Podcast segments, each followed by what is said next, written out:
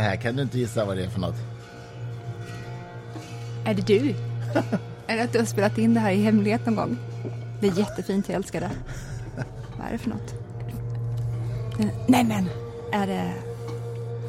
Det här är ju alltså filmmusik till The Last Dalai Lama. Mm. Eh, Philip Glass. Är det? Philip Glass tillsammans med en tibetan som heter Tenzin Huegal, tror jag det uttalas. Det här har jag aldrig hört av Glass. Jag har aldrig ens hört att det, här, det fanns, eller finns. Nej, men det är häftigt. Alltså, eh, den här musiken, än så länge är det ju mest tibetansk, eh, såna här tibetanska trumpeter och tibetansk sång. Det, det, är inte så mycket Philip Glass ännu, så att säga, i det här introt. Nej, det är det inte. Men, eh, för, men det här är så, för mig så välbekant eftersom jag var i Tibet sommar 99 i en månad och uh, upplevde det här liksom i verkligheten. Mm. Uh, så det, det ger mig minnen. Fantastiskt. Får jag bara göra en liten, uh, om vi bara sänker kort, Ja, vi ska sänka. Får jag bara göra en liten kort Philip Glass-grej? Mm. Han är ju mot 90 idag. Jag har mm. varit i Uppsala många gånger och hållit konserter. Han gillar verkligen Uppsala. Jag vet inte varför.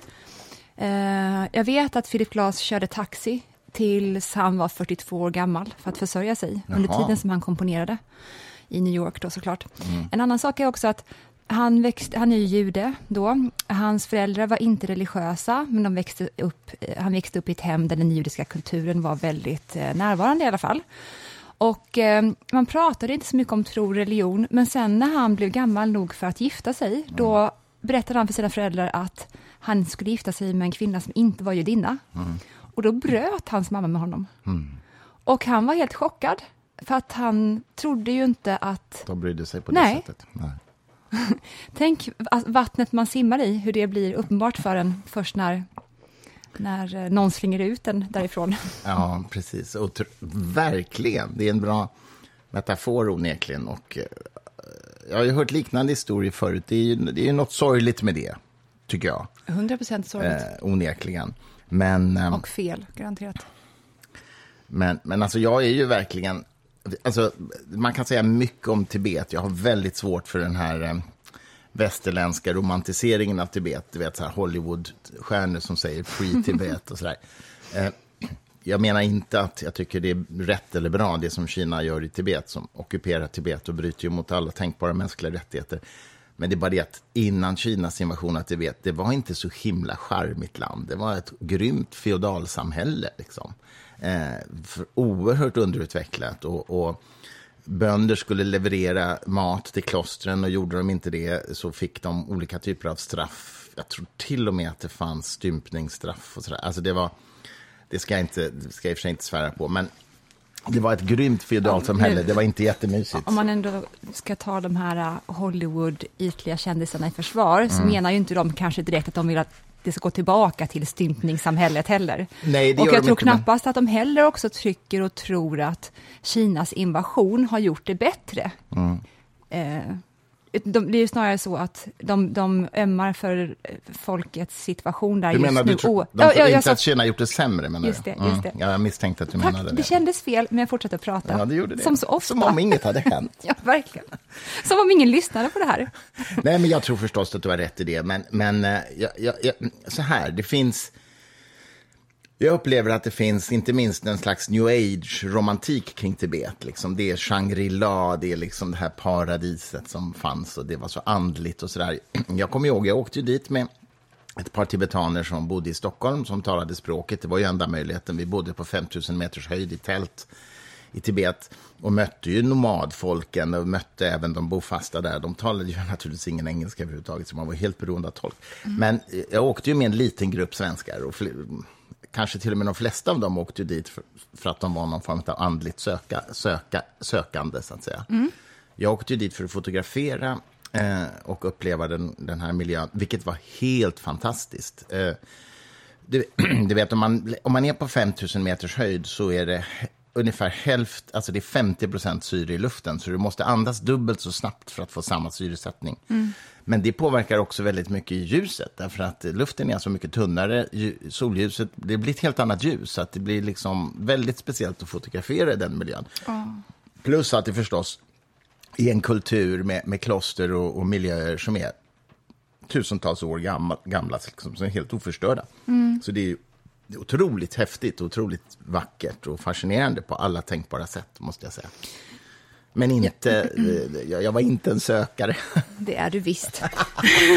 I, I smyg, tror du? Nej, men så här, folk eh, vet ju sällan vad de är för någonting eller vad de håller på med. Mm. Nu menar inte jag att du är en av dem, för att du är bland de mest integrerade människor som jag har träffat i mitt liv. Kanske den mest integrerade. Ja, ja, ja. Men eh, eh, de flesta kanske säger att de inte är sökare och liknande, men de beter sig ändå som att de är det. Det är bara att man, vissa termer eller sätt att uttrycka sig har blivit eh, kapade utav vissa rörelser, eller vissa ja. identiteter och kulturer och sådär. Så man med. gillar inte bara att säga att ja, men det stämmer in på mig för att du förstår vad jag menar. Ja, ja alltså det, det fåniga är ju att jag har ju till och med skrivit om det här i min bok, min förra bok, att, att jag är ju sökare, eh, fast inte i den meningen som new age-kulturen tillskriver det.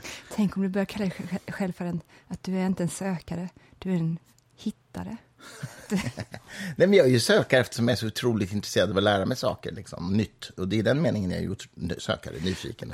men, men, men sökare förknippar man ju med new, new age, alltså alltså, är, En sökare, är inte det det som man säger människor innan det var okej att ha psykisk ohälsa i sin närhet? Var det inte det man implicit sa egentligen? att den mår inte bra? Det där var ju så elakt så inte ens jag kunde ha sagt så om new age-folket. Men, men okej, okay. nej det vet jag inte, det har jag inte hört. Nej, men inte hört, jag menar väl bara, är det inte oftast så man har sagt om människor som inte har mått toppen? Hon och han är en sökare. Jag har ju aldrig, jag har ju, någon som är superframgångsrik och har allt på plats i livet. Mm. Jag, har, jag har aldrig hört någon säga om den personen, han är en sökare. Nej, kanske.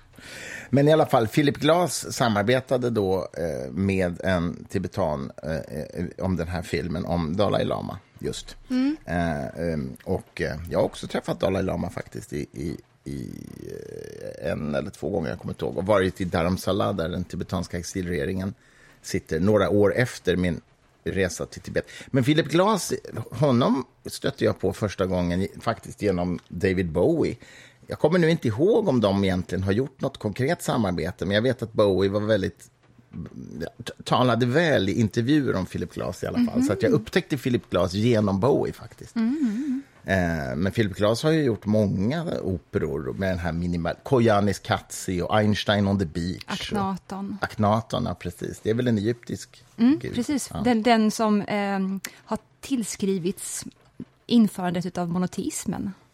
Just det. Innan dess så hade man, man vet inte ifall någon kultur innan Aknaton hade genomdrivit eh, eh, att det finns bara en enda gud i sitt samhällsbygge och mm. i prästerskapets eh, lärdom ut till folket och sådär. Mm. Men eh, the story goes att Aknaton då, som var ett av flera syskon, föddes eh, svårt handikappad och hade en skelettsjukdom som mm. gjorde att hans höftparti var väldigt utskjutet mm. och hans, baksidan av hans huvud var äggformat. Och därför hölls han alltid borta från folket. När pappan, faraon, visade upp sin familj, då fick aldrig Aknaton vara med. Mm. Och eh, han blev också väldigt illa behandlad av prästerna. Men av många jättemärkliga anledningar så slutar det ändå med att Aknaton blir den som ska ta över tronen. De dör och faller bort, det blir bara han kvar. Han gifter sig med den här otroligt vackra människan Nefertite med den vackra långa halsen. Mm, Nefertite, ja, och bland det första han gör då när han då blir farao, det är att hämnas på alla de som gjorde honom orätt under barndomen när han wow. var då undanskuffad. Så hans stora fuck you till prästerskapet, det är att han säger, jag kommer lägga ner er. Den religionen som ni känner till finns inte längre från och med nu. Från och med nu har vi bara en enda gud och jag kommer flytta hela det religiösa centrumet söderut, långt ut i öknen. Så hej då till allt det här. Oj, oj, oj. Ja, han När är detta ungefär? Åh, jag kan inte det. Kanske Nej. 1700 eh, före Kristus. Mm. Någonstans där. där okay. mm. Eh, bara för att berätta hur det gick i slutet då. Tror du att det gick bra eller dåligt det här förresten? Hur slutar well, historien? I den meningen att monoteismen har ju fått ett starkt grepp ja, det om människans psyke så har ju det gått ganska bra. Om man nu tycker det är bra, det är en definitionsfråga. Ja, ja, det tycker bra, inte bra jag, så men... som att den är kvar, alltså det är ja, en framgångssaga. Framgångsrik kan man säga att den var, ja, i den meningen. Ja. Nej, men, på gott och ont. Mm. Brukar, tycker du att, tror du att präster, framförallt på den tiden, hanterar bra att man tar ifrån dem deras privilegier? Inte särskilt. Det har de väl aldrig gjort, varken nu eller då. Nej, det är sant. Mm. Quote, Kirill i Ryssland och så vidare. Ja, Eller han har i och för sig inte blivit ifråntagen sina privilegier, men han värnar dem väldigt. Ja. Eh, nej, men eh, det blir ju såklart tyvärr så då att eh, prästerskapet mördar eh, Tutankhamon som är då Aknaton och Nefertites son. Och eh, Nefertite och han fängslas på olika håll och det hela går åt helvete. Men eh, Aknatons eh, imprint i samhället av monoteism lever ändå kvar. Folket gillade verkligen det här med en enda gud. Så prästerna bestämmer sig för att ha, behålla detta, att ha kvar det. Så att från och med att det fanns då tidigare många gudar så finns det nu bara Ra, eller Re, eh, solguden. Det är allt som finns. Wow, intressant. Du, Mm. ap- innan vi släpper Philip Glass så måste vi säga det att vi var ju häromdagen på ett fint bröllop. Våra kära vänner Erik Skylt och Greta Thurfjell gifte sig i Sankt Eugenia församling, katolska kyrkan i Stockholm. Mm. Och ceremonins första musikstycke på kyrkoorgeln var ju just Philip Glass. Det var så mäktigt. Vilket ju var väldigt okonventionellt och väldigt vackert. Det var så... Mm. Jag bävade inför hur stort det kändes. Ja, men det, var, det var riktigt häftigt. För jag, jag har hört mycket Philip Glass, men jag har aldrig hört det framfört på en kyrkorgel. Jag är inte så ofta i kyrkan, heller. som du vet. Men, det. eh, så jag har inte hört... Men, Trots ja, denna enorma exponering inför kyrkoorgelsmusik har du ändå inte hört. nej, nej. precis. Nej, men, eh, det, ja, men det, var jätte, det var jättefint Det var och det. ett ovanligt val. Och sen så var du det- sa att det var filmmusik. Det, jag kan sätta mitt huvud på att det är från timmarna. Jag, jag är nästan helt säker på det. Och vad är det Men för sen- någonting? Det är filmen om Virginia Woolf. Ehm, t- det var en bok från början som vann, um, var det Man Booker eller Pulitzer, jag, vet, jag minns inte. Michael Cunningham skrev Mm. den och de gjorde sen då en film. Filmen är mycket bättre än boken, boken är inte så bra tycker jag. Mm. Eh, och det här som vi lyssnade på i kyrkan, eh, är jag säker på, ganska i alla fall, kommer från i filmen när Virginia Woolf går ner och dränker sig i ån. Oj då. Okej, okej. Men sen var det, de spelade också eh, Ich ruf so dir, Herr Jesu Christ, som Bach har skrivit, som också väldigt frekvent använder filmer. Senast så var det i Nymphomaniac, von Trier använde den. Men det är ju vackert, men det är inte så konventionellt i, i, en kyrka att Det spela är det Bach. verkligen inte. Eh, så, så, så, så att säga, men det är vackert, det håller jag med om. Men jag tyckte just Philip Glass på ett katolskt bröllop var ändå, det var, jag gillar det, det är maxat. Ja, ja. Det, det var vågat, det passar mig perfekt. När, när vi gör, ehm, ska, vi ha så att vi gör om våra löften någon gång i framtiden tror du? Ja, kan vi Vore inte det mysigt? Ja, I, i, alltså ceremoniellt. Ja, då kan vi ha något, Kan man musik, då kan vi ha något musik. Precis, för vi hade ju ingen musik när vi gjorde det. Nej, Du, jag, jag vill prata om en bok som jag håller på att läsa. berätta. Nu, ska jag, nu vill jag djupdyka i detta, för att det är så otroligt fascinerande. The Darkening Age heter den, med undertiteln The Christian Destruction of the Classical World. Alltså hur kristendomen förstörde den antika kulturen. Och eh, det som är lite roligt är den är skriven av eh, Catherine Nixie som är en journalist eh, och alltså expert på, på klassisk, ja, klassisk litteratur och antiken. Hennes mamma var katolsk nunna och hennes pappa var katolsk munk. Jag gissar då att de var det innan de fick henne. Rimligen, ja. Eller efter. Det kanske var att de födde henne och sen bara... Ja, Ja. jag, jag vet inte, men hon, hon växte upp i alla fall eh, katolskt, så att säga. Och sen så har hon studerat classics då på Cambridge. Och så har hon skrivit den här boken som har blivit prisad på alla möjliga sätt. Och det, det är helt enkelt... Och, och du vet, det här... Första gången som jag fick klart för mig att historieskrivningen, den populära, kanske inte riktigt är så som den var, det var när jag läste den franska filosofen Michel Onfray som skrev en hel serie böcker om de filosofer som inte har bevarats till eftervärlden. Eller bevarats väldigt lite i alla fall. Och eh, hans tes, eller han påstår då att det är helt enkelt så att den, när kristendomen tog över i västvärlden så bevarade man på klostren och munkarna genom avskrifter och transkriberingar av de här texterna så bevarade man huvudsakligen de som var förenliga med kristendomen och så tog man bort det andra. Eh, så att, så att säga, den filosofihistoria som vi alla tillskriver västvärlden, den är selektivt fra, eh, filtrerad genom de kristna munkarna på medeltiden. Eh, och sen, jag menar, det vet ju du mm, minst lika mycket som jag, att, Aristoteles var, först liksom ute, eh, inte kompatibel med kristendomen, sen blev han högst kompatibel med kristendomen, togs ju in och sådär. Så att det, har ju, det är ju en komplex process, men det är ändå, det är ändå en Precis, intress- någon som varit i kylan kunde plockas in igen Ja, och som tack och lov så fanns ju då islam. Och Precis. de förvar, till exempel Aristoteles förvarade eh, förvarades av, av, förvaltades av den muslimska filosofiska tills han kulturen. plockades in i värmen igen. Precis, så att, precis. Så den muslimska kulturen som då var i liksom sitt esse när det gällde både vetenskap och, och bland annat optik, och, och var de ju jätteduktiga på, men också eh, filosofi på medeltiden. De, de liksom tog hand om det här åt oss några hundra år. Eh, innan, innan det. Ja. Men i alla fall, det, så det, det var min bakgrundskunskap. Och så hittade jag den här boken som ju tyvärr gör saken mycket värre än vad jag trodde. Eh, eh, och den, den påminner ju lite grann om den här boken som skrevs på, på 1700-talet som heter eh, The History of the Decline and Fall of the Roman Empire utav Edward Gibbon. Han var alltså historiker på 1700-talet. Och jag, måste få, jag måste få läsa en grej som Please. han skrev i den boken, som jag tycker är så roligt citat. Han skriver så här, i, i den här klassikern, så skriver han så här. The theologian may indulge the pleasing task of describing religion as she descended from heaven, arrayed in her native purity. A more melancholy duty is imposed on the historian. He must discover the inevitable mixture of error and corruption which she contracted in a long re- uh, re- residence upon earth among a weak and degenerate race of being. Så måste historikern beskriva religionen. Teologen kan liksom hålla sig till det, till det vackra, så att säga. Och det, här är, det här är ju lite grann vad eh, Catherine Nix, Nix gör, där hon, där hon liksom berättar att eh, att när kristendomen tog över i romerska riket så, så förstörde man ju otroligt mycket av det här gamla arvet. I Palmyra till exempel så förstörde man tempel. Man, det fanns en Som staty... sen IS gjorde. Exakt, exakt. Och det är ju det som är pa- parallellen här. Va?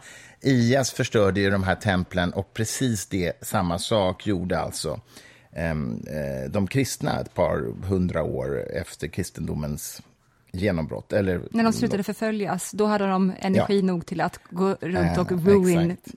Det var i, i det, eh, byggen. 400-talet efter Kristus. Det var Ah, då okej. som det här hände i Palmyra. Efter Nicea. Bland annat, ja, precis, efter Nicea-mötet. Precis. Och, och bland annat så fanns, finns det en, en staty av Athena där, där, där de här kristna, eh, vad ska man kalla det för, banditerna helt enkelt em, slog av huvudet, krossade ögonen och näsan på den här på den här bilden av Athena och ristade in ett kors i pannan på, på Oj, henne. oj, oj. Alltså väldigt dramatiskt. Verkligen. Under tiden som du berättar det här Mm. så ser jag nästan sekvenser från Da Vinci-koden, när Ja. han beskriver om hur, hur den hedniska kulturen och eh, att det var okej med kvinnliga gudar och sånt där, hur Mm. kristendomen bara raserade det, för att nu ska det allt bara vara den manliga guden och monoteistiskt. Ja, ja, men precis. Och, precis. Och, och hon skriver också, eh, Catherine Nixie, hon skriver att eh, monoteismen, monoteis, monoteismen var, eller är, skriver hon, ett vapen som bara väntar på att liksom avlossas. Alltså att själva idén om monoteism är väldigt farlig om den används på det sättet, om den används destruktivt, därför att den är så stark. så Varför säga. då? Jo, därför att människor kan följa den blint. Det, det går inte att ifrågasätta Är en det för att det är en singularitet, en singularitet också, det vill säga att det finns inga nyanser? Jag menar när man förhåller sig till de grekiska eller romerska gudarna, då har de olika egenskaper och man kan kritisera en gud och tycka att den är dålig, Mm. Men fortfarande då välja att, men jag väljer den här vägen Ja, istället. det är pluralism. Men, ja, just det, precis. Och det gör att den då också är mer anträffbar för kritik, för att börja träffa monoteismen med kritik, då angriper du dess helhet automatiskt Ja. också. Exakt, ja precis. Ja, men det är väl en väldigt rimlig tolkning. Hon har ett annat exempel som är Hypatia, den här kvinnliga filosofen och matematikern i, i Alexandria, som ju alltså blev mördad av en, en, en kri- kristen eh, terrorrörelse, helt enkelt. Som ju, som ju tog ihjäl henne på ett, så vitt jag vet, väldigt, väldigt obehagligt sätt. Det finns ett annat exempel. Det finns, en, eh, Eh, finns ett helgon i den koptiska kyrkan, eller ett, ett helgon i, i kristna kyrkan, men som är det mest kända helgonet i den koptiska kyrkan, koptisk-ortodoxa kyrkan, som... Eh, eh, vad heter hon nu då? Hon heter... Eller han menar jag. Spelar ingen roll. I alla fall, eh, det, det helgonet under sin livstid hade också en sån här våldsgrupp som gick runt och slog sönder hem och hus för dem som inte var helt rättrogna. Så att säga. Det, var, det är väl dokumenterat tydligen i histori historieskrifterna. Mm. Okej, okay, och, det, och det fanns inte, för jag menar, det, det gjorde ju Paulus också. Han mm. mördade ju också kristna. Men sen så kom ju omvändelsen. Men det, mm. det här helgonet kanske då bara slog sönder, fick någon form av um, vad, vad är det för kriterier nu igen när man ska vara ett helgon? Det är att man har utfört ett visst mirakel. Ja, ja jag antar det. För det skulle kunna vara så att det här helgonet är en hemsk person och sen kommer mm. omvändelsen och sen så blir den då en fredlig person. Alltså i Paulus ja, historia. Jag förstår, men fast det här gjordes ju av den här personen i kristendomens namn. Ja, men det gjorde jaha okej. Okay. Så det ja. inte... Ja, det, ja, det skulle nog ändå, det skulle nog de ändå ta emot som någon form av god historia ifall den här personen bara sen då eh, förstår hur fel den har gjort, mm. hur den har använt kristendomen. Alltså, min poäng är bara ja, så finns det ett före och ett efter. Mm. Eh, det är inte relevant heller. Continue, nej, ja, nej, men ja, okej. Okay. I vilket fall som helst, hon, den tes hon driver i alla fall i den här boken är dels förstås detta väldiga våldskapital som användes precis i början av kristendomens eh, dominans då, men sen då eh, det här mera subtila, att man helt enkelt sorterade bort väldigt mycket filosofi. Eh, Parfyrius till exempel, en nyplatonsk filosof på 300-talet efter Kristus, han skrev en bok som hette Mot de kristna, skrev han då alltså. Ja. Och, och, och, och, som innehöll framför allt det han, han argumenterade starkt mot läran om Kristi gudom. Han menar att det är orimligt att, att gestalten Kristus var gudomlig. Ja. Eh, den, den, bör, den brändes liksom, mm. av de kristna. Det, det togs bort. Och det finns nästan ingenting bevarat av hans skrifter. För han skrev ju massa annat också. Han skrev matematik och sådär. Mm. Um, ja, och det finns väldigt lite bevarat. Eller det finns dokument kvar som har, faktiskt har överlevt. Men Archimedes skrev något dokument om um, teorin om mekanik som var otroligt före sin tid. Alltså som föregick Newton med, med vad blir det, 2000 år. Och, sådär. Uh, och den det har man skrivit över med bönetexter. Alltså hans dokument, man har använt samma pergament och man skriver bönetexter, de kristna munkarna. Mm. Och så argumenterar hon då för, för, att det här la sig liksom som en våt filt över väst, västvärlden ända fram till då renässansen. Och renässansens humanism började liksom återupptäcka det här antika arvet och liksom ta upp det till ytan igen. Mm.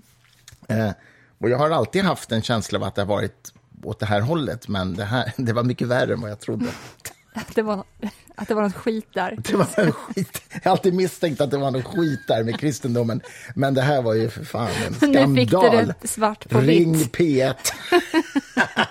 men om man då ska liksom köra med eh, ditt argument som du hade gentemot eh, Hollywoodkändisarna som slåss för mm. Tibet. Mm. Eh, det som de här tog bort, de här kristna människorna, mm. det som de rev, mm. var det så bra innan då? ja, var det så himla... Ja, hon, är det det du vill tillbaka till? Va? Hon, hon argumenterar för att det inte är riktigt så dåligt som den allmänna bilden säger, men, men det är ju inte så att hon menar att det var perfekt innan. Jag hade faktiskt ingen, ingen riktigt bra allmän bild. Nej, men det finns ju en bild av att det var väldigt brutalt. Och man, man... Det var ju det. Ja, jo, men det var det, men det var inte bara det säger hon. Okej, ja, jag vet inte, jag är ingen expert på detta. Men det är en otroligt välskriven bok. Jag känner bara att den här borde komma ut på svenska. Alltså, kan inte du fixa att du kör ett poddavsnitt med henne i Fri Tanke-podden? Jo, det, det, skulle jag faktiskt kunna göra. Det, det, är, kan, det är ju helt rimligt att du ska göra det. Catherine Nixie, ja. Det, men det, jag blir ju så nyfiken på hennes historia också, det här att hon, hennes pappa var munk och min mamma var nunna. Det låter som mm. någon form av början på upptåg till ett skämt nästan. och, nu, och, och nu så skriver hon böcker där hon bevisar då att kristendomen, det var verkligen skit med den. Ja, det var, det man vill, var inte man vill bra. pick her brain, man vill, man vill freuda bara kanske lite, lite grann där också. Hon kan, hon kan fortfarande ha rätt i allt Ja, hon ja, skriver, men det är ju point. ett Ja, ja. smashupplägg inför att säga låt oss prata om dig en stund nu då.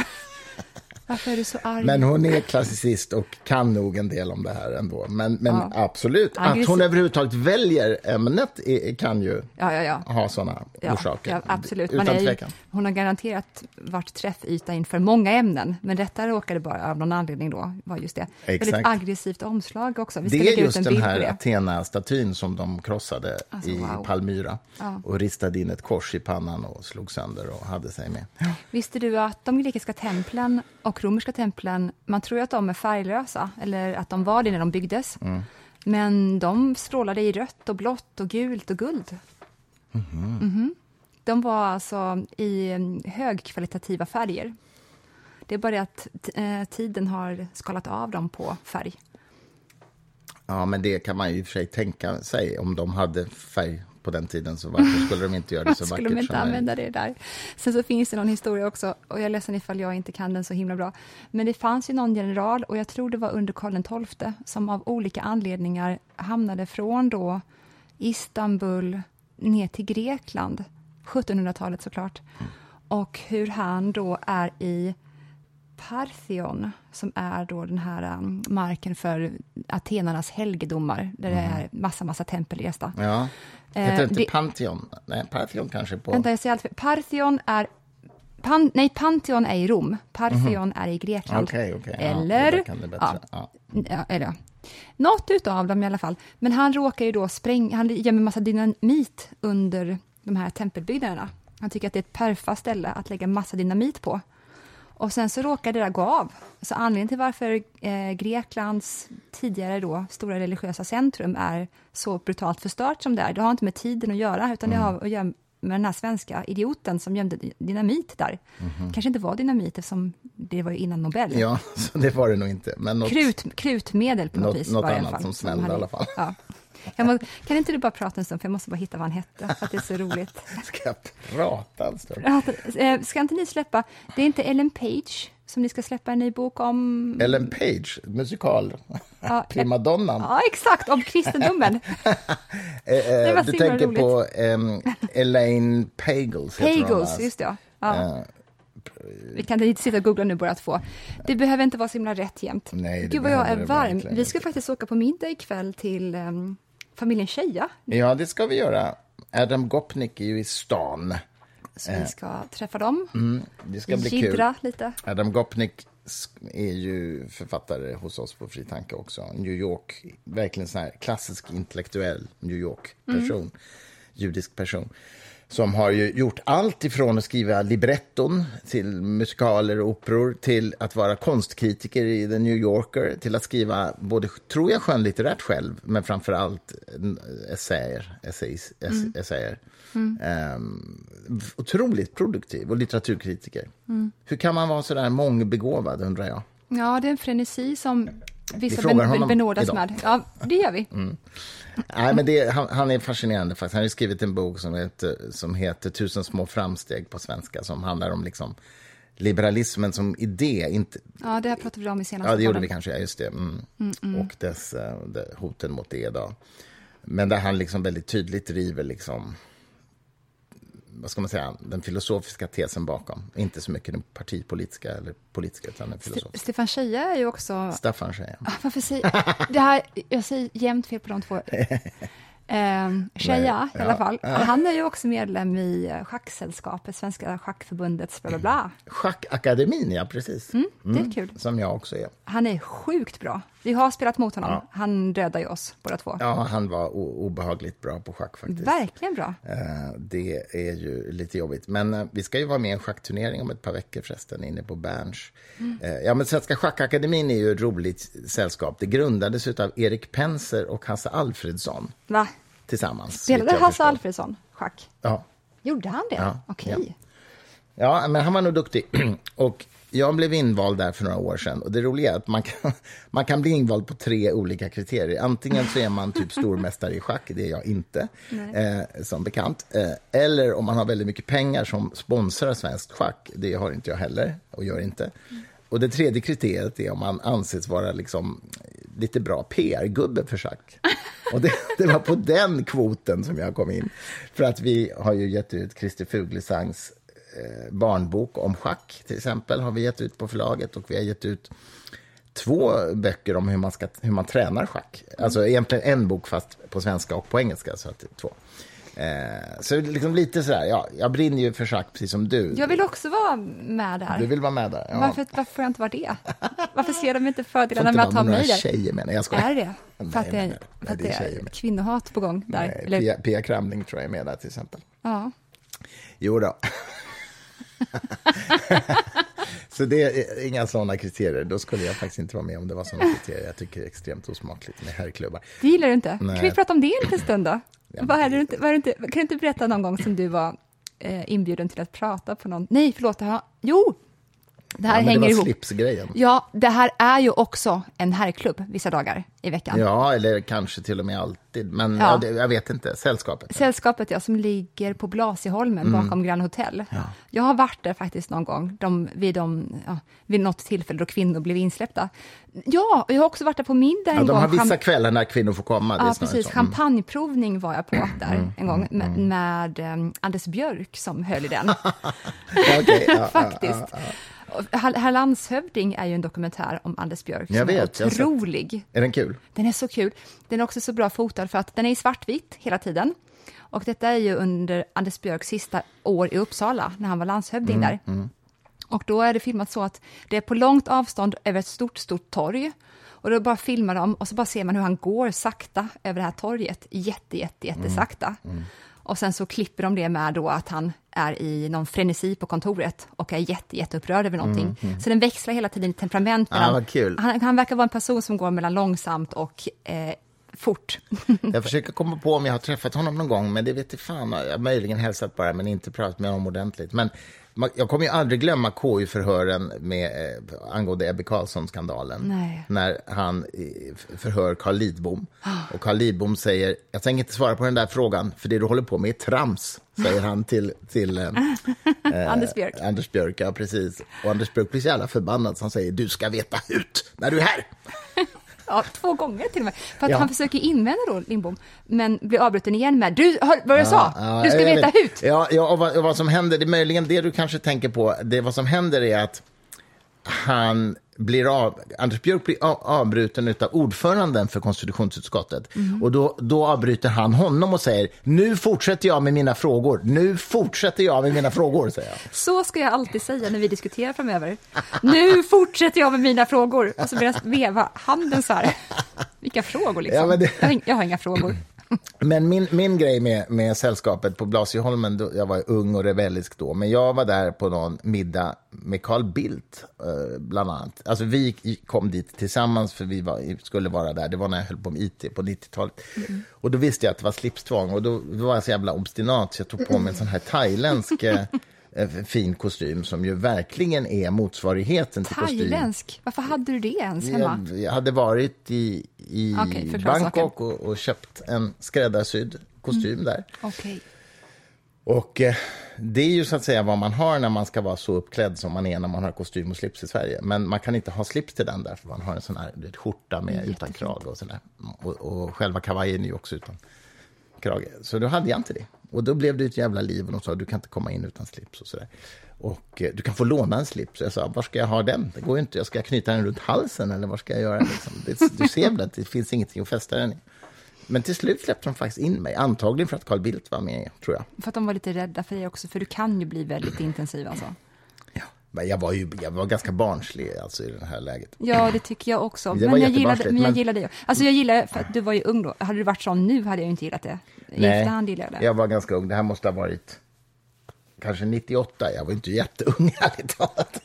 Men sluta! Vi var i förrgår, typ. Gud vad du har lurat ja, mig. Du har lurat mig att du var typ 20. Nej, det var nej, du inte. Du var, ju, du var ju typ 51. Nej, riktigt så, riktigt så, så gammal var jag inte. Nej, vad var jag? Säg att det var 98, det låter rimligt. Jag satt i IT-kommissionen då. Eh, du var 24. 74, jag är född 84. Ja, just det. Bra räknat. Ja, så, så var det. Men i alla fall. eh, Och sen så kommer jag ihåg att jag gick, jag gick på toaletten någon gång under den här middagen och då kom det in en, en, en gubbe på herrklubben och såg att jag inte hade slips. Och då, den här gubben var säkert typ 48 eller något. Säkert, och så sa han, vet du inte att, ska, att man ska ha slips här på herrklubben? Och då svarade jag, ville du bli polis när du var liten? Då. Det var jävligt barnsligt. Var jätte... Han blev skitsur. Okej, men Vad sjukt om han bara så här, jag är polis. Motherfucker. Då är man inte så kaxig. Det är faktiskt inte ett lagbrott att inte ha slips. Nej, det är det inte. Det är bara, men jag är väldigt svag för dåliga comebacks. Comebacks som inte funkar. Nu funkar det din jättebra. Men det är en intressant fråga med tanke på diskrimineringslagstiftning och så här. Det finns ju sådana grejer att man får inte neka folk att komma in på krogen till exempel utifrån. Va?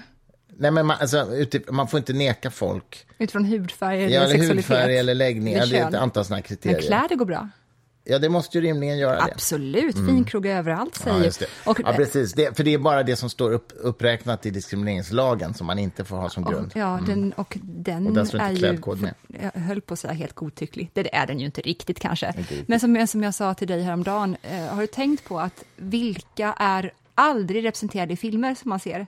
Hollywood och Oscarsakademin har ju sett till nu att det borde vara x antal kvinnor med av en viss hudfärg, Mm. någon som är eh, handikappad på något sätt, för att de ens ska kunna få bli nominerade Mm. till Oscarsgalan. Det finns en människogrupp som i princip inte existerar inom storbudgetfilmer. Okej, vad är det? Fula människor. Det, du, kan, du kan vara liksom... En Du, del roller. ja, de är underrepresenterade i alla fall. Det, du kan vara liksom... Killen med, med sågen i Motorsågsmassakern är väl inte så snygg till exempel? Men vadå syns han? Han har väl en mask på sig? Ja. Ja, punkt. En tack för oss Eller, idag. eller, eller, eller vad heter han då? Fredagen den 13, han. Jo, men då ska han, Han ju också, men då ska Han han, ja, monster, men, typ. men då ska han ju också spela. Jag går runt och mördar människor. Ja, okej. mm, ja, men du menar snälla, hyggliga människor som är fula? De finns Ja, inte. precis. Nej. Eller bara, åh, titta han fick den här tjejen nu, eller hon, hon Mm. fick honom. Eh, Hon är fruktansvärt frånstötande Mm. i sin komposition. Ja, de, de finns inte. De, de existerar inte. Och de handikappade som är med, eller oavsett vilken eh, f- f- hudfärg man har, Mm. alla är så jävla snygga. Det är konstigt. Det är konstigt. Ring P1. Gud. Varför? Det skulle vara den bästa idén. Jag skickar ut den i, ut i etern nu. Kan inte någon erbjuda Christer Sturmark att vara programledare för Ring P1? Jag lovar er ett otroligt underhållningsvärde och det kommer också bli en, ett eh, rättvist, konkret och koncist bemötande mot alla som ringer in. Men det kommer vara en studs i de jävla samtalen som inte Rappaport eller vad de andra nu vad de heter kan stå för. Pascalido. Pascalido menar jag. Rappaport är inte ens. Hon Nej, är bara en skådis. Ja. Bara, bara, men Ja, ja, nej. Hon skulle inte klara det så bra heller säkert i alla fall, om hon nu blev erbjuden. Jag tycker att det ska bli det. Ja, men det, är en, det är en bra fråga. Sen så sa vi också, äh, häromdagen sa ju du och jag att vi skulle säga till våra lyssnare att vill ni fråga oss något så sk- skicka ett mejl till eh, dgg.groundcontrol.se och fråga. Så Det- kan vi svara i nästa podd. DGG, men sen så finns vi såklart på Insta också, där Ja. Mm. vi heter Den gyllene grenen. Eh, och där kan man skriva till oss i direktmeddelande. Då kanske man visserligen visar vem man är, men det gör inget. Vi, är, vi hanterar alla personuppgifter ganska, ansvar, ganska ansvarsfullt i alla fall. Ja, det gör vi. Det tycker jag faktiskt. Det gör vi. Nej, men det vore kul att ha.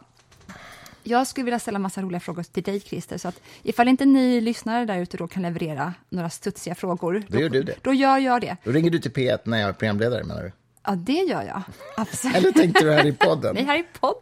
Jaha, okej. Jag trodde du skulle gå omvägen via Men public det vore- service. Men, ja, det Ja, är lite onödigt sig. Jätteomständig omväg. Vi är ändå gifta. Ja, sant. sant. Nej, men jag tänker att eh, hjälp mig gärna med roliga frågor till Christer. Ja, det, jaha, okej, i podden. Ja, men det, ja. Ja. det, ja, Fråga och Chris. mig med frågor till Victoria här. tycker jag vore fint faktiskt. Hörru du, vi ska göra oss i ordning för att åka på middag, så jag tror att vi börjar avrunda. Vi ska Va? spela schack nu först. Ja, det, just det, vi måste ta vår dagliga det dos. Fan vad det har gått dåligt de senaste dagarna. Ja, för mig alltså. Eh, jag vill ha revansch faktiskt. Ja, det ska du få. Eh, men vi, vi avrundar därmed för denna gång. Det var jättetrevligt, Christer Sturmark. Detsamma, Tack för den här Victor- stunden. Victoria Larm. Tack ska du ha. Och hörni, lyssna gärna på Philip Glass filmmusik till The Last Lama, för den är, The Last Dalai Lama rättare sagt. Kundun skrev han också filmmusik till, det är på samma tema. Mm, det är också om Mycket Tibet. bra ja. film. Eller ja. det, är ju, det är ju filmen om Dalai Lamas uppväxt. Älskar den. Det, det, det är ju, alltså förlåt, jag måste säga några saker till. Det, det, det, finns, det är ju en fantastisk, märklig tradition i Tibet. Man har ju fyra lamaordnar som, där man tror att ledaren är gudomlig. Och Dalai Lama är en av dem. Sen finns det Panchen Lama, det finns Karmapa Lama och ytterligare en, tror jag, mm. som jag glömt namnet på. Men är de alla lika på samma, samma platå i Nej, hierarkin? det är det de inte är. Det är det som är så intressant. Karmapa Lama, som jag också har träffat faktiskt mm. i Dharamsala i norra Indien, han är, tror de, den 21 eller 22 reinkarnationen. Mm. De tror ju att de här lamorna är reinkarnerade. Mm. Dalai Lama är ju bara, så vitt jag vet, den 14 reinkarnationen. Så att Karmapa Lama, som idag är kanske 30 år gammal, mm. han är ju så att säga mycket äldre. Han äger honom liksom? Ja, han är ju liksom, han har hängt med mycket längre än Dalai Lama. Ja. Som reinkarnation. Ja. Eh, och eh, jag, jag, fick audiens hos honom i Dharamsala när han då var jag var alltså där 2003 eller 2004 kanske. Då, ja, han var ju 20 år eller något sånt där. En pojke bara. Satt på en tron liksom. Alltså lika gammal som du var när du vägrade ha slips. och, och du vet, ja, och, och den tibetanen som, som jag hade som, som tog med mig till honom, hon kunde inte ens se honom i ögonen. Du vet. Alltså, han var ju en gud för dem. Mm. Otroligt märkligt. Och ur mitt perspektiv, ja, du vet ju var jag står i det här, jag tycker att det är ganska sorgligt för att det är dels en väldigt osund relation som finns mellan de här människorna, men jag tänker också den här pojken som har vuxit upp med det här. Vad gör det med en pojke att bli behandlad som en gudom av alla människor runt omkring? Jag tror inte att det är särskilt nyttigt. Men icke desto mindre så, så är ju alltså Dalai Lama inte den äldsta laman utifrån deras tro. Däremot så är han så han är ju en religiös ledare för en av fyra lamaordnar. Men sen är han dessutom, var fram tills nyligen, landets politiska ledare. Mm. Eh, så det är därför han har en speciell status för oss andra, så att säga, jämfört med de här. Men mm. religiöst sett så har han inte en speciell status. Det har han, har han ju inte pratat jättemycket om i intervjuer med Oprah eller så. Nej. Att, kom ihåg det här, jag är inte on top of the world Nej, i Tibet. Nej, men vet, nej, men det är, det är verkligen sant. Och det som också hände som är så fascinerande, det är ju den, den, den tredje av de här, alltså Panchen Lama. Tibetanerna tror ju att när en lama dör så återföds han i en pojke. Och då väntar man ungefär sex mm. år innan man letar upp vem som har tagit över själen, så att säga. Därför man, man gör massa tester på barn. Vi har pratat om det här. Har vi pratat om det ja, i podden? Ja. Där du berättade att du träffade en sån här när du var på valborgselden. Då ja, stod det, en där. Mm. Ja, men bra, du ska inte dra det. Men vad jag egentligen skulle säga bara var ju att när man då hade hittat den nya Panchen Lama, mm. det kanske jag sa också då i och för sig, med risk att jag tar om det, då kidnappades ju han av kineserna, för det här var ju nu, så att säga, i modern tid, och eh, är försvunnen fortfarande till denna dag. Så att man vet Otroligt. inte var han är. Och, eh, så man brukar säga att det är världens yngsta politiska fånge. Men gud! Och, och, och, och, och sen satte kineserna dit sin egen Panchen Lama, som, de, som förvisso är tibetan, men som var skolad i Kina. Ah. Så att de har installerat eh, en, en Panchen som är liksom Kina-kontrollerad i Tibet. Ja, jag förstår.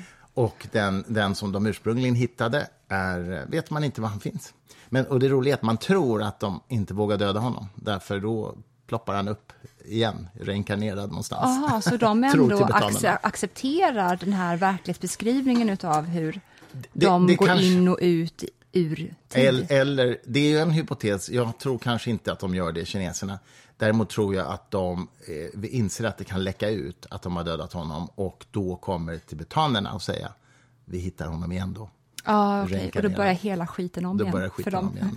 Vi skulle äh, prata, tycker jag, i något poddavsnitt, apropå det här att hon inte vågade se Panchen Lama i ögonen, mm. den här kvinnan som var mm. din guide där, ja. vad hierarkier är för någonting egentligen. Mm. Och även kanske undersöka den platonska synen på hierarkier. Hierarkier som en metafysisk företeelse, eller enhet. Det låter som ett utmärkt ämne för nästa podd. Vi kanske, kanske. Ska börja, vi kanske ska börja med det nu. Men, men, men vi sätter upp det på vår lista utav vad vi ska prata om. Jag har många tankar om hierarkier som koncept, men också som eh, ja, vad, det, vad det är vi tvångsmässigt utför om och om igen i grupp, mm. när vi bygger de här hierarkierna om och om igen. Mm, och, och är det bara evolutionärt, och då är det inte så bara, för guds skull, eller kan man till och med dra några metafysiska slutsatser? Låt oss stretcha det, varför oj, inte? Oj, oj, oj, oj, oj. Ja, nej, men det ska vi göra. Det var, jag, jag tycker fortfarande att det var ett häftigt möte med den här Karma Palama i Dharamsala, men det var inte så att han sa någonting särskilt vist eller begåvat när vi pratade en halvtimme. Det gjorde han inte, men det är klart att det är fascinerande att möta en människa som betraktas som en gud Absolut. av sin omgivning. Det i sig är ju speciellt. Verkligen. Du är ju också lite, måste jag säga, lite fixerad vid vad som sägs. Mm. Oftast så kanske det inte är där det ligger ens. Nej, nej, nej, nej, visst. Men det finns ju, once again, det finns ju en föreställning i väst då om att de är så visa, de här, att Dalai Lama är en sån vis man och så vidare. Och så vidare. Just han kanske är det, vad vet jag, men jag menar, it, doesn't come with the territory, att de är särskilt visa bara för att de har fått den här uppväxten. Det är väl mest det jag vill det är det säga. inte. Men det var en häftig upplevelse. Jag firade nyår i Dalai Lamas tempel i Dharamsala. Det var en fantastisk upplevelse med ceremonier och de här gula hattarna som munkarna hade då. Så, äh, otroligt vackert. Jag ska visa dig bilder på det vid tillfälle. Kommer du ihåg just nu, eller hur, det låter när Dala pratar? Dalai Lama, Ja, han har ju då varit på resande han fot. skrattar mycket. Ja, men det gör han. Som toker. Han är ju charmig. Nej, Ja. men han, han har ju då varit på resande fot forever ju. Mm. Varför kan han inte engelska? Han kan så dålig engelska. Ja, men alltså. Det är inte klokt. Och det roliga är att det låter konstigt nog likadant som när påven Franciscus pratar engelska. Båda två Same pratar... shit, different Nej, men det heliga män. Och förlåt för den här eventuella rasismen, men det låter som att när man hör dem prata, det är som att det är liksom, eh, att man går in på en Kina-krog och de tar beställningar. Påven Franciscus pratar som en kines som inte kan engelska. Det är så! Ja. Det är, vad heter det? Vad heter det? Religiösa män. Den här, Vad heter han som tog över David Lettermans show i New York? Vad heter han nu igen? Katolik? Skitsamma. Steven Colbert heter han. Stephen Colbert. När påven gjorde sin resa i USA, den senaste och förmodligen sista, då visade han videoklipp från när påven åker runt och hur han pratar då. Och Colbert, som då själv är katolik, sa That's funny, I didn't know the Pope was Chinese. Det var roligt. Det är väldigt kul. Hörde, vi sa för en kvart sedan att vi skulle sluta, så nu får vi faktiskt göra det. Vi avslutar med lite mer Philip Glass från The Last Dalai Lama, tycker jag. För det här blev ju en Tibet, Tibetpodden. Tibetpodden och, och, och, och, och kristen eh, destruction of the classical world. Vad heter Tibets huvudstad? Lhasa. Ja. Där tillbringade jag en vecka först innan man åkte upp i bergen för att man var tvungen liksom att eh, vad heter det, akklimatisera sig till den tunna luften. Lhasa ligger på 3000 meters höjd. Ja. Och det tar några dagar för kroppen att vänja sig vid det innan man kan ge sig upp på 5000 meters höjd. För gör man det direkt, då får man eh, syrekramper, alltså syrebristkramper. Proppar och skit kan man få också. Ja, det, kan, det kanske man kan, men framför allt så krampar musklerna. Det är otroligt obehagligt. Alltså. Man, man tror man ska dö. Alltså. Nej, usch! Ja, det är jävligt och läskigt. inte dit mer. Nu avslutar vi med lite Dalai Lama, höll jag på att säga. Nej, men Philip Glass. Tack för idag. Tack för idag.